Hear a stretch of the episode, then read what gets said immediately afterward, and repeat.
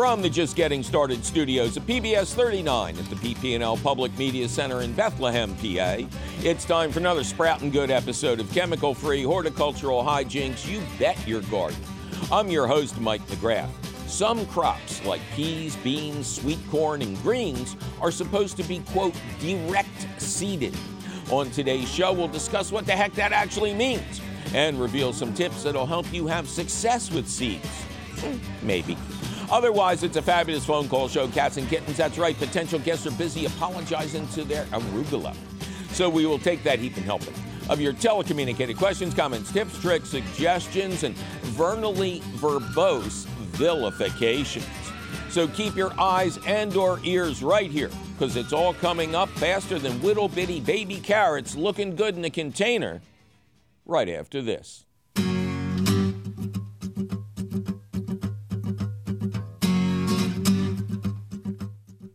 Welcome to another thrilling episode of You Bet Your Garden from the studios of PBS 39 in Bethlehem, PA. I am your host, Mike McGrath. Coming up later in the show, the term direct seeding seems so simple. Just put some seeds in the ground and go out and get the knife and fork, right?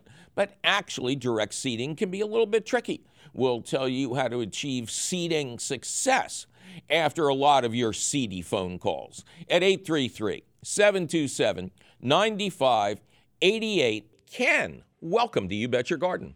Uh, thank you for having me on the show. Well, thank you for being had, Ken. Where are you, man?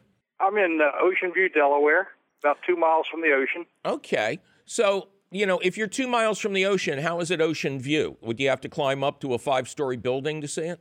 Uh, well, they're, they don't allow five-story buildings around here, so. so no one in Ocean View actually has an Ocean View, right? There, there may be some that do. I'm not aware of where that would be exactly, but uh, it used to be Bethany Beach, and you probably heard of, of Bethany Beach. Yeah. Uh, what do you mean? It used to be Bethany Beach. Bethany Beach is. Well, uh, I don't know. A bunch of uh, good old boys got together and decided that they wanted to have their own town, so they did Millville, they did Ocean View, uh, and Bethany. Bethany oh, okay. still is Bethany, but uh, we have a couple more now. Yeah, Bethany Beach is a beautiful area. All right, what can we do for you? Well, uh, my wife and I ordered uh, a uh, party hibiscus uh, about three years ago, uh, we think, and uh, it was supposed to be a, a bluebird, and it turned out uh, that it wasn't, and uh, uh, we aren't sure what what it is exactly. We think the blossoms should be uh, pink and white. We're not sure, but because the blossoms uh, have never really opened, it gets full of blossoms in the spring. I mean, heavy with blossoms, but but none of them open. Really? I mean, buds, buds, buds. I'm no. I, I know what you mean. That's really unusual. Um, these are the the Rose of Sharon family, and they are some of the hardiest plants around. I have uh, a very basic version at my house that has um, kind of pretty dark crimson flowers. And I mean, but it's lousy with flowers. It's it is the last thing to bloom in the summer. Um, but man, does it bloom. So you say that you have buds that fall off. Yes, and it gets very heavy with buds. Now, we do also have uh, two uh, bluebirds, which bloom uh, really beautifully and no problem. Well, the bluebird hibiscus, that is one of the most beautiful flowers around. The colors of the flowers are really magnificent. I can almost always explain flowers that open and then, you know, when you're hoping for fruit afterwards, uh, you don't get any, then we know it's lack of pollination. But, you know, this sounds like there's something terribly wrong with the site. Is, is it in a very different area than the bluebirds? No, not really. And uh, the first year we had it in a in a huge pot, and uh, then we moved it and planted it in the ground. Right. Uh, so it's been in the ground in its current location for two years. Uh, it, it's only about maybe 30, 40 feet from the bluebirds that bloom profusely. Right. And in fact, we have another rose of Sharon, which is kind of an uh, orange color, That deep sounds- rose color that, that blooms uh, uh, r- real well also. And this one is uh, the the one that's failing for you. It's not in a low spot that collects water. Um, it's not near an area where you would use herbicides or um, heavy fertilizers. Uh, no, it's not. And in fact, my, my wife won't let me use anything too uh, non-organic. So okay, good, uh, good. It doesn't get that much water. It's uh, it is irrigated, but very little bit. But it, the irrigation is the same as the others. Yes. You know what? Um, I think people are too reluctant to do what I'm about to suggest. But I think you go out and you have a long talk with the plant this spring, saying um, you your life is on the line, plant. if you do not produce for us late this summer, guess who's going into the compost bin? Because we're taking you out and putting something else in in your place. It sounds like you're doing a lot of things right. I, I know the other uh, Rose of Sharon hibiscus family that you're growing. They're absolutely beautiful. There's no reason to take up space with a plant that's not producing for you. So, and there's really nothing in the books that you would do for a plant that forms the buds and then the buds drop before opening. That's a very unusual situation. And only, the only thing I can think of would be cultural problems, like an area that never drains or something like that. But as you know, these are incredibly hardy plants, and it's not it's not forming those buds near frost, is it? Uh, no, I don't think so. You know, because it's the bud the buds of all the plants are forming at around the same time. Yeah, I think if you want, you give it another year. I don't think it would be against your horticultural footprint to rip it out of the ground now and try something new. Okay, uh, that's that sounds reasonable, and I think that's probably what we'll do. All right, good luck, Ken. Okay, thanks a lot. I'll see you. I'll see you in Bethany okay. Beach. The lucky number to call is 833 727 9588. Chris, welcome to You Bet Your Garden. Hi, Mike. Thanks for having me. Well, thanks for being had, Chris. Where are you, man? Hi, Mike. I am in Ocean View, Delaware. Okay. And we know enough that there is no Ocean View in Ocean View, Delaware, right? That is absolutely correct. All right. What can we do for Chris today? Mike, I've been trying for uh, several years now to propagate lavender Mhm. with really not great success. So I was wondering if you had any tips on when to cut it, how to cut it, and how to propagate it. Well, tell me what you've been doing first. Well, I've been taking cuttings in the fall, mainly in the fall. They've been softwood cuttings, No, and then I've been No. trying to. no, no, no, no. You're wrong already. Cuttings, Oh, no. cuttings you take in the fall are hardwood cuttings. Um, it's not necessarily the structure of the branch, whether it's soft or hard. But when you take cuttings in the fall, um, they're called hardwood cuttings, and they're the most difficult cuttings to root. So, have you always been taking the cuttings in the fall? I have. Ah, Because okay. in the spring, I was afraid of cutting off the flowers. Well, I mean, you you can't have everything. you know, if you're going to be propagating plants, you you you know, you, you, if you need to if you need a tire off of one car um, to do something really special for an hour, you you shouldn't drive the car during that hour. So. Um, do you have a stand of lavender? Are you stealing someone's? What's going on here? No, I have two. Yes, I have two beds, and they are starting to get a little bit woody. So I was Yeah. interested in propagating them. Okay. And when you did your hardwood cuttings, you would bring them inside and try to root them. That's correct. Okay. Hardwood cuttings are difficult, but if you wanted to try it so not to interfere with the flowering, you want to make sure I'm right about this. Uh, so look up hardwood cuttings. But it's my understanding you would take, I don't know how big your, your lavender plot is. Uh, maybe you would take 10 or 12. Does that sound right? Yes.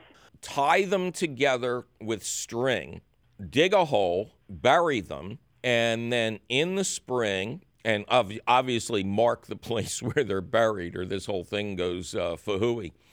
Um, in the spring, dig them up, and after everything in your yard starts growing fresh again, you would take these cuttings and strip everything from the bottom third, and then have a couple of pots, plastic pots with good drainage, filled with loose, light potting soil. No garden soil, no peat moss, just a good bagged organic potting soil. Nothing with Miracle-Gro or Osmocote or anything like that in it. You know, it's a good investment to start with good material. Soak the potting soil until it's completely saturated. Use a pencil to poke holes down into the soil. Insert your cuttings that have been stripped down to that level, and then gently push the soil back around them. And inside, this is all inside, um, then rig up some chopsticks or a coat hanger or whatever you need to do to suspend a paper bag, a, a paper bag, a plastic bag uh, over top of the um, of the cuttings, a clear plastic bag so you can see what's going on. And before before you finish, use a mister to shoot a lot of misting water in there. Nice clean water. Don't use tap water. And then just keep that really in um, in a place where you're going to see it every day when water is no longer is beating up on the inside of the plastic, give it a fresh misting. And then, if you're lucky, you should do like maybe three or four cuttings per pot because they're not all going to take. And if you see new growth on any of the cuttings, remove the plastic bag immediately. Put the uh, put the pots into not direct sun, but dappled sun Make sure they get some good sun, but don't scorch them because it could now be getting to the hotter time of the year. And keep misting it and keep that soil moist. If you're lucky, by the end of the fall, you'll have good root systems and you can then plant them. Or you do this, or you do the exact same thing with fresh cuttings in the ah, spring. Uh, but with hardwood cuttings, it's my understanding you have to bury them for the winter. Okay, now I'm going willing to try the fresh cuttings to see if I have greater success because it's very hit, hit or miss right now for me. Yeah, and now's the time you can take some of those fresh cuttings, right? Yes. Yeah, so same thing, high quality potting soil, the nicest you can find, no chemical fertilizers, no water holding crystals. Get a nice organic natural potting soil and just do exactly everything I said with the fresh cuttings. Be gentle when you put them in the soil keep it moist. As soon as you see new growth, get that bag off of there. And it either way, you're going to plant them in the fall, which is the best time for planting lavender. Yeah, very good. Thanks so much. Oh, my pleasure, Chris. Good luck. 833 727 9588. Jim, welcome to You Bet Your Garden. Hi, Mike. How are you doing? I am just ducky today, Jim. Thank you for asking. How are you, sir? Fantastic. Thank you. And where is Jim fantastic? Durham, North Carolina. All right. Uh, must be beautiful weather down there this time of year, huh? Absolutely gorgeous. Yeah. Um, I'm not really jealous. We're getting some good weather up here. What can we do for Jim in Durham? Okay. Well, uh, uh quick question for you. I have a uh, rather large planting box on my deck. It's uh, two foot by two foot by 16 feet and uh, it's constructed of exterior lumber and plywood, and then co- covered in uh, a, a, composite decking material to match the deck. Looks great. Oh, okay. The question, the, yeah, the question we have, the problem we have is we're going to raise herbs and vegetables, you know, fill it with organic garden soil, uh, and um, I don't know what to line it with. Um, I, you know, we're, we're looking for some some thoughts and advice on it. Um, well, why? My concern, yeah, my concern is, uh, you know, is, is, there a non-toxic liner out there that that you know we can rely on that would uh, would be safe for us to plant in? Why do you need a liner? Uh, well, it's uh, I, I'm, I'm not sure if I need uh, or if there's an issue with planting uh, uh, in in the box because it's uh, you know exterior treated plywood that's lining the inside of the box, and I, I was just concerned about. I'm not even sure chemicals. I'm not even sure why you did that. I'm totally redoing my raised bed garden. Uh, the fieldstone I used has just sunk into the soil over the decades, and the design I'm using is concrete corner posts uh, with uh, composite lumber boards on the sides. Oh, really? Yeah, okay. uh, that stuff is so inert. Um, I have old Trex landscape timbers uh, that made my first real garden beds that were not stone. They're 30 okay. years old. They look brand new. Uh, they've never broken down. They don't leach anything. Is it too late to take the plywood out? No, not at all. Okay, so here's what I want you to do. Uh, what's okay. the bottom made of? Uh, the bottom is three quarter inch uh, exterior plywood. Okay. Um, I'm not going to worry about that because that's all the way down at the bottom. Uh, so what I want you to do is you're going to cut some drainage holes in in the bottom. You probably know that, right? Sure. And make the holes big, but then staple window screening over them Okay. to keep the soil inside. That way, you're going to get good drainage and not a not a lot of mess. Um, take out all the plywood you can, and then when you fill it, rather than treat it like a raised bed, we should treat it like a big container. So Okay. what I'm going to suggest is a mix. Uh, ideally, a 50 50 mix of really mature yard waste compost, uh, Okay. screened black topsoil, and even though I said 50 50, um, you say it's 16 feet long? It is. A couple of bags, a couple of cubic, couple cubic feet of perlite, which is that Okay. white um, mined material that increases the drainage in garden soils and containers. Okay. But there's no reason to line the interior with plywood. And like you say, plywood is not inert, it contains a lot of chemicals, but uh, these composite lumber shouldn't be used structurally, they shouldn't be used for the bottom. So, Right. and they'd be a devil to drill drainage holes in. So, yeah, you can keep the plywood in the bottom. I don't think it's going to damage anything. Uh, liners can hold water too much and cause real uh, drainage issues. I say just go with uh, composite lumber on the sides.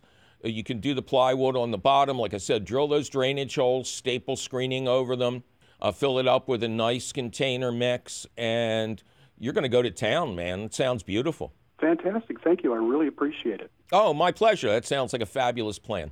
Well, it's time for me to take a little break and announce that your next chance to catch me dishing the dirt in person will be at the Loving Our Earth Expo at St. Paul's Episcopal Church in Exton, PA on Saturday, May 4th.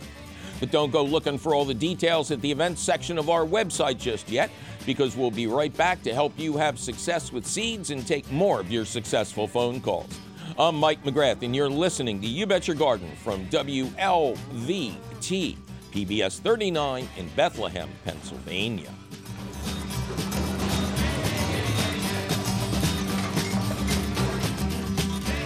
Support for You Bet Your Garden is provided by the Espoma Company, offering a complete selection of natural organic plant foods and potting soils. More information about Espoma and the Espoma Natural Gardening Community can be found at espoma.com. Welcome back to You Bet Your Garden from PBS 39 in Bethlehem, Pennsylvania. I'm your host, Mike McGrath. Coming up a little later in the show, timely tips on direct seeding. This is the time of year when we're putting our pea seeds in the ground, when we're growing radishes from seed and carrots and lettuces and all sorts of fun things that you typically grow from seed as opposed to from started plants. We'll explain to you what the difference is and how to achieve seedy success after more of your fabulous phone calls at 833 727 9588. Kevin, welcome to You Bet Your Garden. Hi, Mike. Hello, Kev. How are you doing, man? I'm good today. Yourself? I am just ducky, thanks for asking. Where is Kevin Good? Grosse Tete, Louisiana. Okay, what part of Louisiana is that? North, south?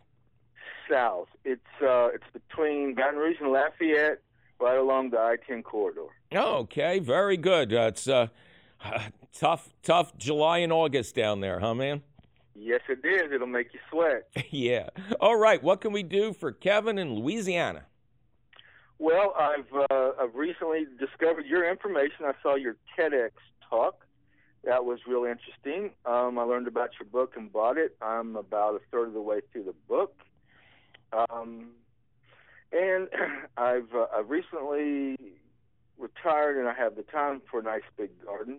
Mm-hmm. And I'm running into some some issues, and I had a bunch of questions for you that ho- hopefully your wealth of knowledge would uh, would greatly improve my results quickly. All right. So uh, the TED talk you saw was my talk on compost. And yeah, when you walk walk out on stage with the leaf blower. Yep, yep, yep. That got them. And um, the Book of Compost is the book you're referring to. Correct. Okay, very good. Okay, so what are your questions, man? Um, I have a ready, uh, a big supply of browns here. I can go into the suburbs and drive around, and they'll, you know, the pin oaks and and the uh, water oaks will drop their leaves um, in the spring right now. Right. Yeah. And and they'll pay somebody to bag them up and put them curbside. I can pull up with my pickup and get a a, a very large supply very easily. Oh yeah, I'm Green- a I'm a big time leaf rustler. Uh, greens not so available. Everyone around here uh, uses mulching blades on their mowers. which is good. That's that's the best way to fertilize your grass. What about coffee shops? Are there coffee shops in your neighborhood? I can do that. So even though they're black in color, uh, spent coffee grounds, grounds that have already been used to make coffee, are the best source of wet greens, nitrogen, uh, for a bunch of shredded leaves. You combine those sh- leaves, shred them up real good because they're oaks, um, Yep. with, uh, you know, let, let's say for every four cubic feet of leaves, you would add maybe a five gallon bucket of coffee grounds if you can get that many together. Mix them as you make the compost. Don't isolate them, don't layer them, mix them all together. Where you live with your temperatures, that compost is going to cook down and be totally ready by the next season, by spring. Excellent. Um, next question. You advocate using shredded uh, mulch instead of whole leaves. Yeah. Why? Uh, because the whole leaves take forever to break down. If you want to work with whole leaves, the best thing to do is rake them up into a corner. Um, we had uh, a miserable end of summer. We had ice storms and, and stuff like that, and I only got about half my leaves up. So now we're going out in the yard and we're raking the rest of them up. And they decomposed a little bit over the winter, but we're raking them into the corner of a big chain link cyclone fence. And there they'll break down by next year. If you use a leaf blower on reverse, like I showed in that TED talk, and shred the leaves, the compost will be made twice as fast because the particle size is smaller. Okay. Yeah, sure. More, more surface for oxidation. Correct. All right. What's the ratio of? Uh, I'm filling a bin. Um, is it going to shrink by half once it gets to good compost? What's that ratio? Um, it will shrink at least by half, sometimes down to a quarter of its original size, depending on how much airspace there was in the original mix. Uh, but that's good. That's good. That's concentrated cream of compost, baby. You can't get any any better than something that shrinks down to one quarter its size.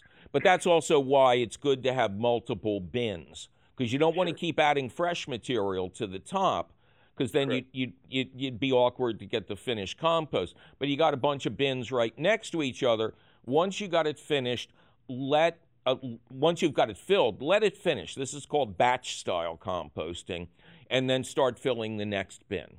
And that way, after especially after you get this system started, you'll have a continuous supply of compost at any time of year. Great. Um, is there any disadvantage to using the ground for the floor of the bin? Oh yes, yes, yes. Um, it is greatly advantageous to have the your compost bin sitting on soil or grass as opposed to them being on concrete or something. Simply because earthworms will then come up into the mix and they'll add their powers of decomposition and break down the compost ingredients faster and leave behind their worm castings, which is like compost with a tip. Excellent. Um, in this area, I get 65 inches of annual rainfall. Do I need to have tops on my bins?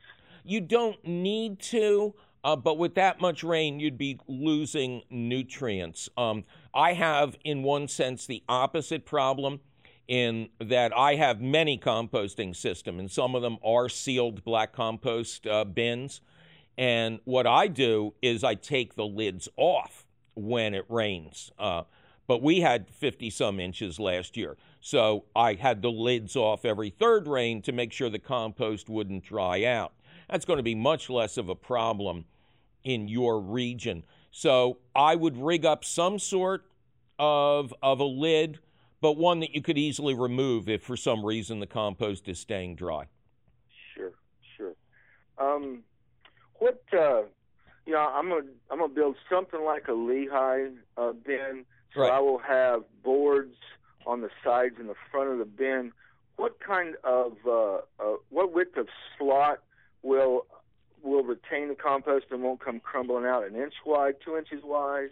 Well, the classic Lehigh bin, as you'll find it as you start to build this bin, which has a solid piece of wood, then a slot, then a solid piece of wood. Um, because you're stacking the boards on top of each other, the opening is always going to be the same height as the boards.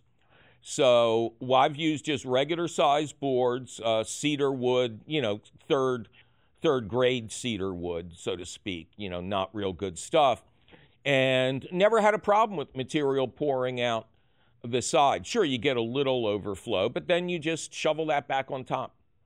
Okay, great.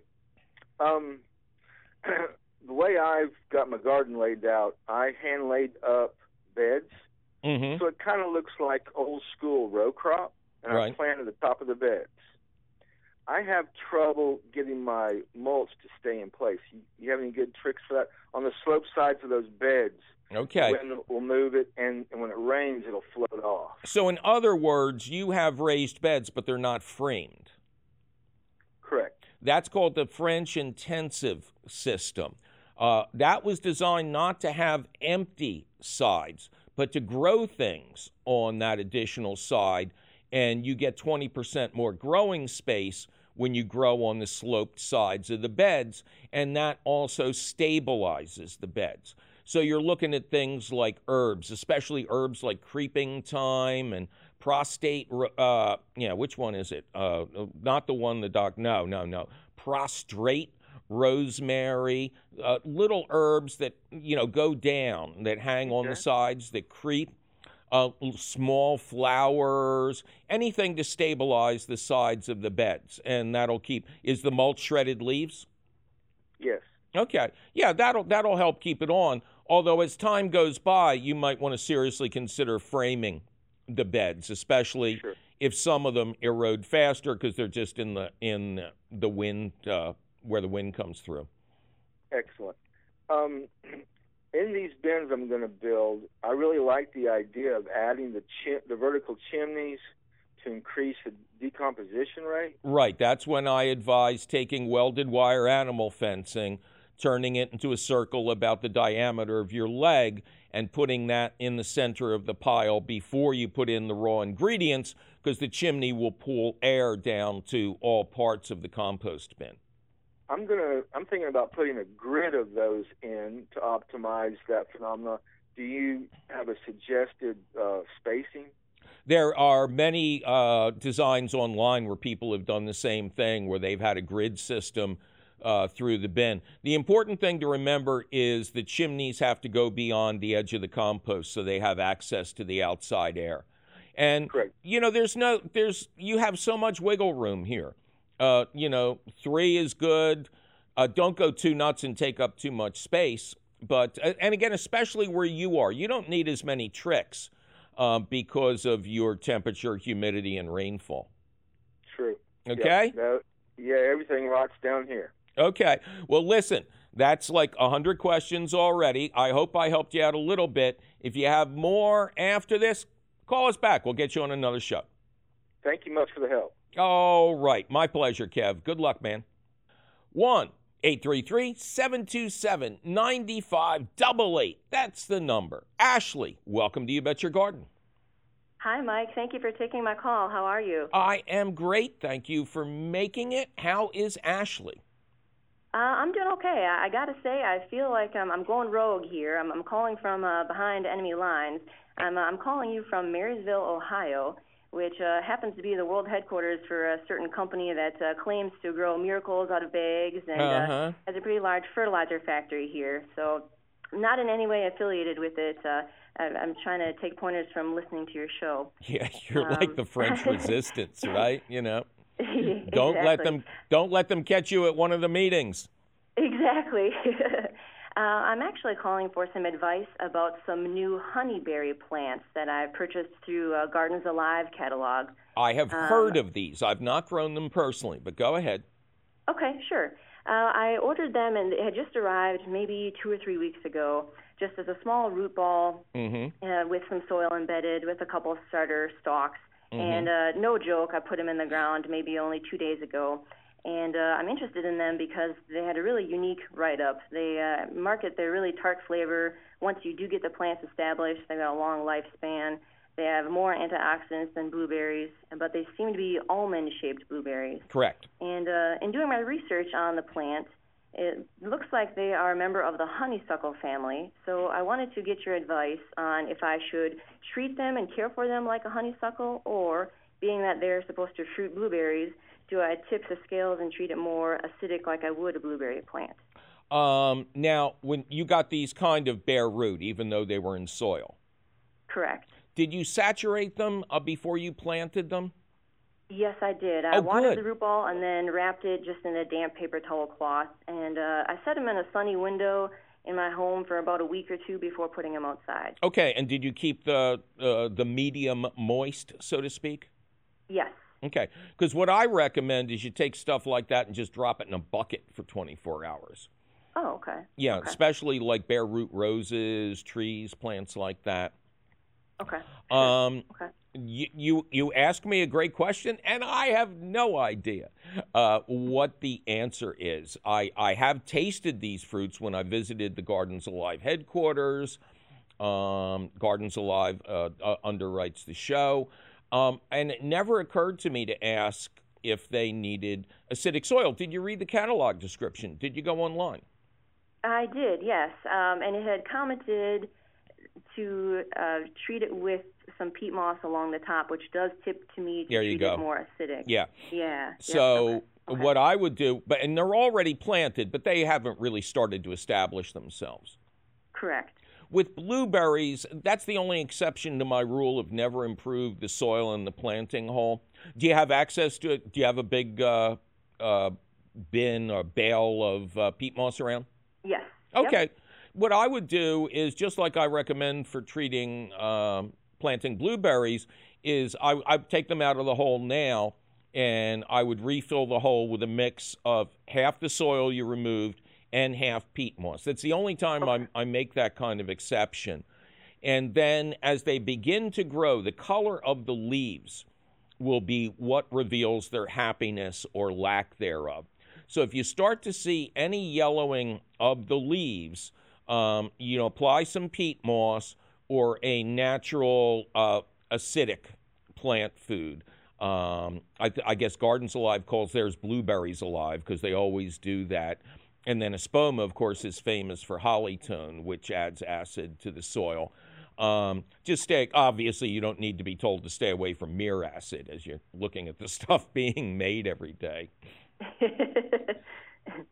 okay, excellent. Good deal. They're they're pretty scrawny. They're pretty small. So my only interest this year is just to get them to put some weight on, get them to be larger. Um, would you recommend pruning them similar to blueberries then, once they do mature a little? Well, blueberries actually need no pruning whatsoever. I have a friend, uh, George and Melanie DeVault, two friends actually, who have a place called Pheasant Hill Farm in the Lehigh Valley. And their field of blueberries must be 30 years old. And the plants are about as tall as I am. And Wow. they're, they're, the only pruning that should ever really be done is to take off any, any dead parts, any parts that didn't survive the winter. Uh, pruning would only limit the number of berries, not because they're a spring blooming crop or anything like that, um, but every part of the plant has the potential to put on more berries. So the less pruning, the more fruit. Okay, excellent. Cool. Thank you. Awesome. I'm excited. I appreciate the help. All right. And don't be afraid to take the plant's scientific name and punch it into a search engine and learn more about it. Okay, excellent. I will do that. Thank you, Mike. I appreciate it. My pleasure, Ash. Take care. Thanks, you too. Bye. Well, it's time for me to take a little break and announce that I will travel down D.C. way to appear at the Town Center Garden event in Reston, Virginia on Sunday, May 5th at 1 o'clock and 3 o'clock. But don't go looking for all the details at the events section of our website just yet, because we'll be right back with the secrets behind success with direct sown seeds and more of your seedy phone calls. I'm Mike McGrath, and you're listening to You Bet Your Garden from PBS 39 in Bethlehem, Pennsylvania.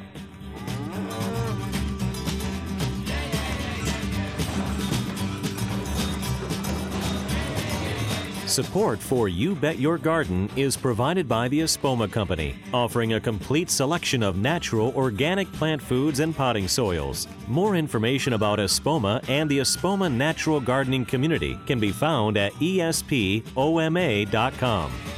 Welcome back to You Bet Your Garden from WLVT PBS 39 in Bethlehem, Pennsylvania.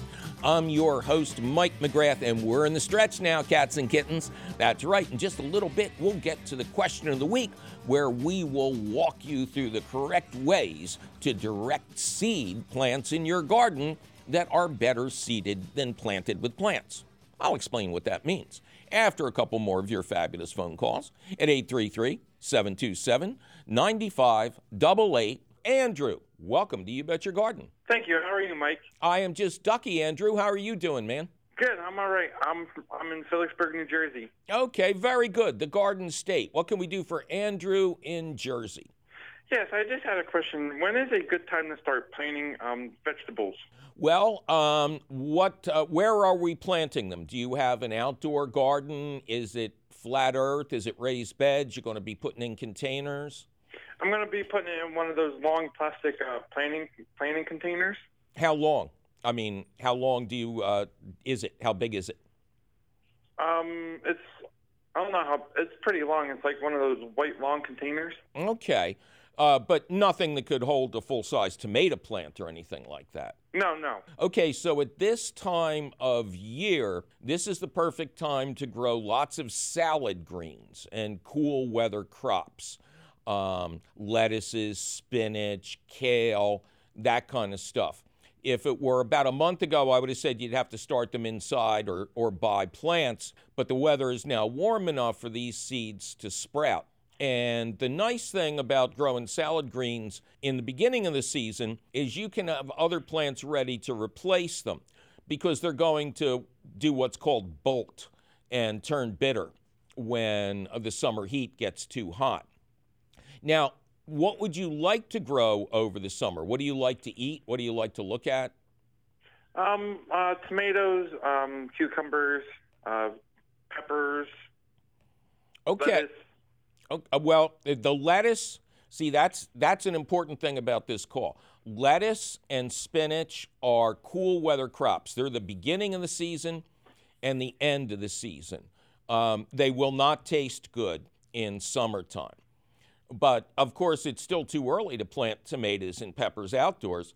But you can buy them and leave them outside on nice sunny days. Maybe even move them up into bigger pots if the lettuce stays uh, stays nice and sugary for a long period of time.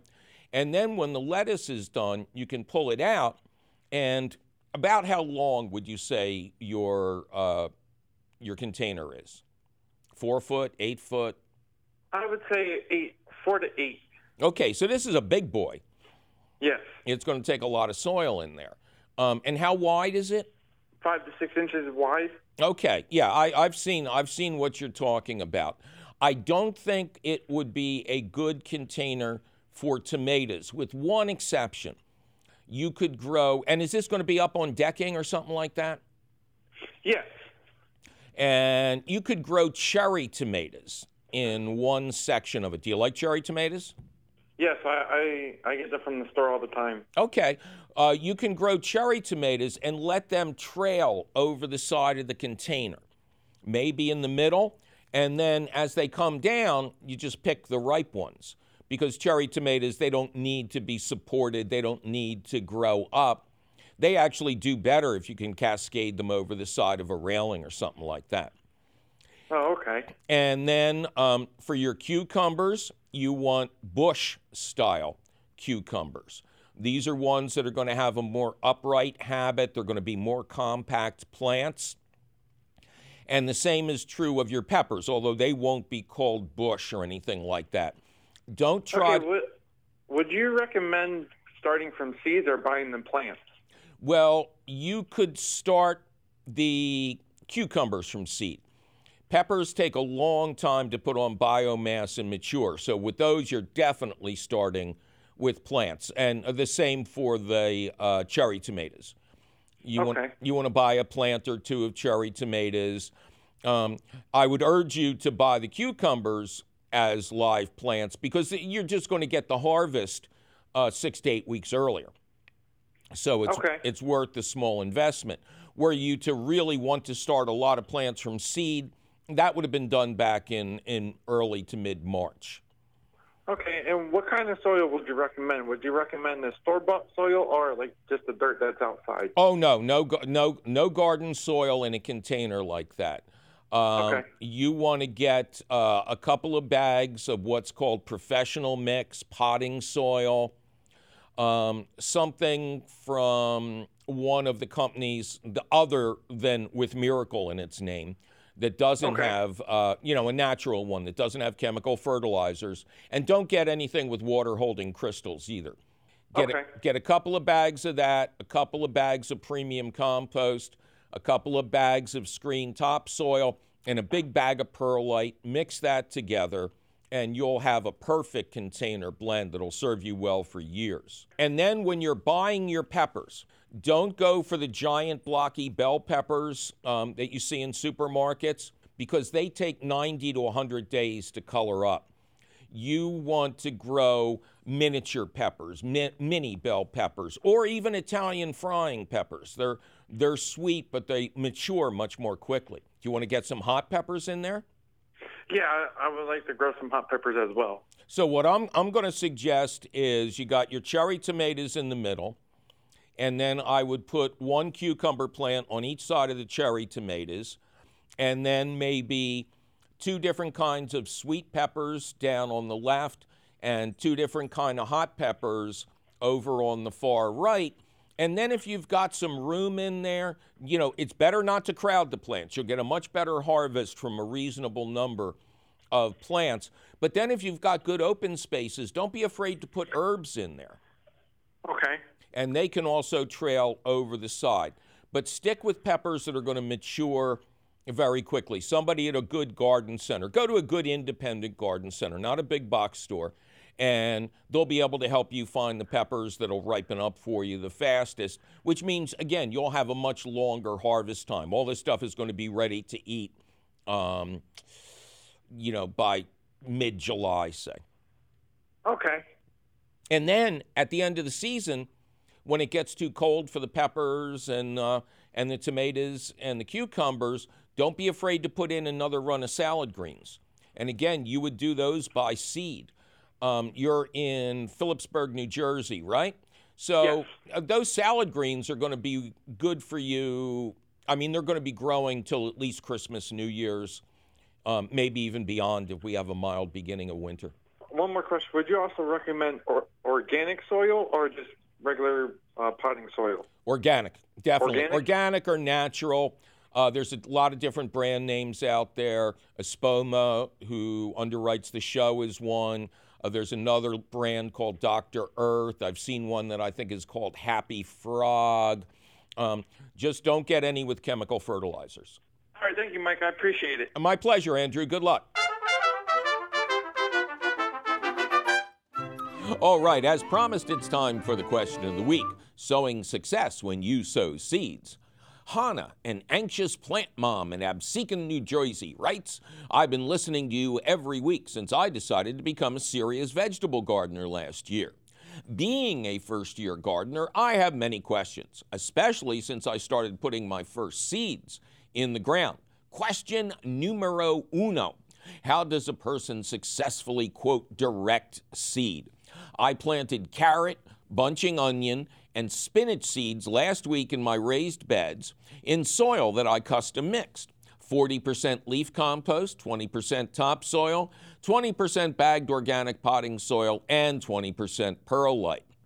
Now, I've been trying to keep the soil moist so that the seeds can germinate, but so far, nothing. Can you please give me a step by step on this, the same way you've explained starting seeds indoors? Is my soil too heavy? Could the perlite be getting in the way? Is the soil moist enough? Arg! Well, you just got the freshman heebie jeebies, Hannah. So the first thing you need to do is chill. This is going to be a learning year for you. And no matter how ham handed you are, there will be many successes.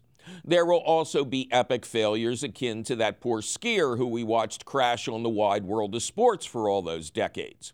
You will cry over these failures, and then one day you will realize how much you learned from them.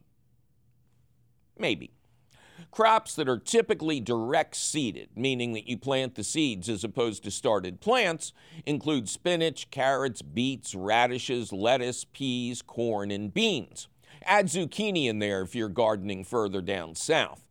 Although this seems easier than putting plants from the garden center in the ground, it's actually pretty tricky as the salad greens, radishes, and peas in this equation are cool weather crops that need time to mature before hot weather hits, but they won't sprout if the soil is too cold.